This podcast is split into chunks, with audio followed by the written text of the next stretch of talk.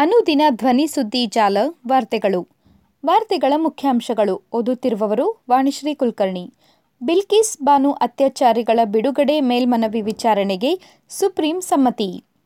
August ಇಪ್ಪತ್ತಾರರಂದು ಕಾಂಗ್ರೆಸ್ ಕರೆ ನೀಡಿದ್ದ ಮಡಿಕೇರಿ ಚಲೋ ರ್ಯಾಲಿ ರದ್ದು. ಹುಬ್ಬಳ್ಳಿಯಲ್ಲಿ ಮುಂದಿನ ತಿಂಗಳು ಬಿಯಾಂಡ್ ಬೆಂಗಳೂರು ಸಮಾವೇಶ. ವಾರ್ತೆಗಳ ವಿವರ. ಬಿಲ್ಕಿಸ್ ಬಾನು ಅತ್ಯಾಚಾರಿಗಳ ಬಿಡುಗಡೆ ಮೇಲ್ಮನವಿ ವಿಚಾರಣೆಗೆ ಸುಪ್ರೀಂ ಸಮ್ಮತಿ. ಬಿಲ್ಕೀಸ್ ಬಾನು ಅತ್ಯಾಚಾರ ಪ್ರಕರಣದ ಹನ್ನೊಂದು ಅಪರಾಧಿಗಳ ಬಿಡುಗಡೆ ಪ್ರಶ್ನಿಸಿ ಸಲ್ಲಿಕೆಯಾಗಿರುವ ಅರ್ಜಿಯ ವಿಚಾರಣೆಗೆ ಸುಪ್ರೀಂ ಕೋರ್ಟ್ ಮಂಗಳವಾರ ಸಮ್ಮತಿಸಿದೆ.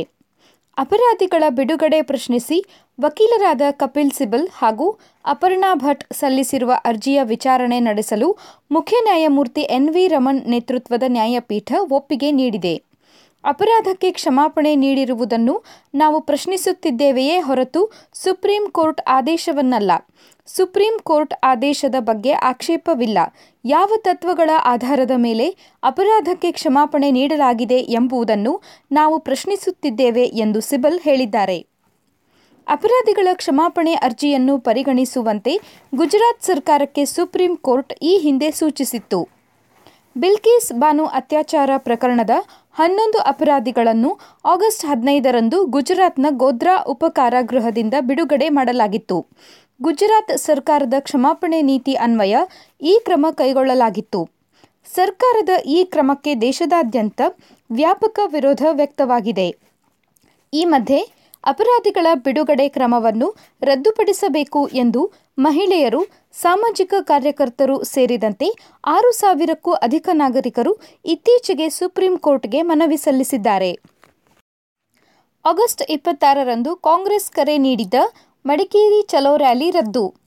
ರಾಜ್ಯ ಸರ್ಕಾರದ ವೈಫಲ್ಯ ಹಾಗೂ ಇತ್ತೀಚೆಗೆ ಮಳೆ ಹಾನಿ ಪೀಡಿತ ಪ್ರದೇಶಗಳನ್ನು ವೀಕ್ಷಿಸಲು ಕೊಡಗು ಜಿಲ್ಲೆಗೆ ಭೇಟಿ ನೀಡಿದ್ದ ವೇಳೆ ತಮ್ಮ ಕಾರಿನ ಮೇಲೆ ಮೊಟ್ಟೆ ಎಸೆದ ಘಟನೆಯನ್ನು ಖಂಡಿಸಿ ಆಗಸ್ಟ್ ಇಪ್ಪತ್ತಾರರಂದು ಕಾಂಗ್ರೆಸ್ ಕರೆ ನೀಡಿದ್ದ ಮಡಿಕೇರಿ ಚಲೋ ರ್ಯಾಲಿಯನ್ನು ಮುಂದೂಡಲಾಗಿದೆ ಎಂದು ವಿಧಾನಸಭೆ ವಿಪಕ್ಷ ನಾಯಕ ಸಿದ್ದರಾಮಯ್ಯ ತಿಳಿಸಿದ್ದಾರೆ.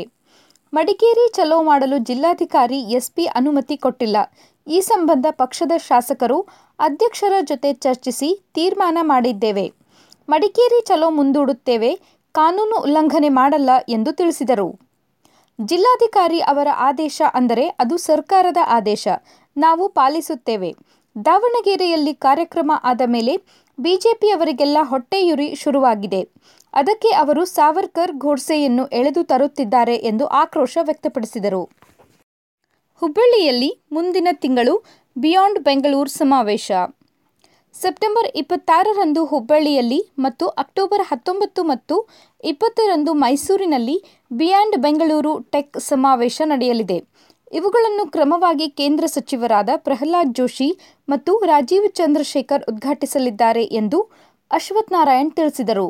ಮಂಗಳವಾರ ನವದೆಹಲಿಯಲ್ಲಿ ರಾಜ್ಯ ಸರ್ಕಾರದ ಪರವಾಗಿ ಆಹ್ವಾನ ನೀಡಿದ ನಂತರ ಸುದ್ದಿಗಾರರಿಗೆ ಮಾಹಿತಿ ನೀಡಿದರು.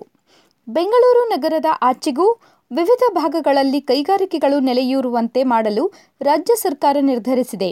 ಇದರ ಭಾಗವಾಗಿ ನವೆಂಬರ್ನಲ್ಲಿ ನಡೆಯಲಿರುವ ಬೆಂಗಳೂರು ತಂತ್ರಜ್ಞಾನ ಸಮಾವೇಶಕ್ಕೂ ಮುನ್ನ ಹುಬ್ಬಳ್ಳಿ, ಮೈಸೂರು ಮತ್ತು ಮಂಗಳೂರಿನಲ್ಲಿ ಬಿಯಾಂಡ್ ಬೆಂಗಳೂರು ಸಮಾವೇಶಗಳನ್ನು ನಡೆಸಲಾಗುವುದು ಎಂದು ಹೇಳಿದರು. ಈ ಸಮಾವೇಶಗಳಲ್ಲಿ ಉದ್ಯಮಗಳ ಸ್ಥಾಪನೆ ಮತ್ತು ಹೂಡಿಕೆಗೆ ಇರುವ ಅವಕಾಶಗಳ ಬಗ್ಗೆ ವಿಸ್ತೃತವಾಗಿ ಚರ್ಚಿಸಲಾಗುವುದು. ಕಾರ್ಯಕ್ರಮದಲ್ಲಿ ಹೆಚ್ಚಿನ ಸಂಖ್ಯೆಯ ಉದ್ಯಮಿಗಳು ಮತ್ತು ಹೂಡಿಕೆದಾರರು ಭಾಗವಹಿಸಲಿದ್ದಾರೆ ಎಂದು ಅವರು ವಿವರಿಸಿದರು. ಆತ್ಮೀಯ ಕೇಳುಗರೆ ನಮ್ಮನ್ನು ಮರೆಯದೆ ಸಾಮಾಜಿಕ ತಾಣಗಳಲ್ಲಿ ಗುರುತಿಸಿಕೊಳ್ಳಿರಿ.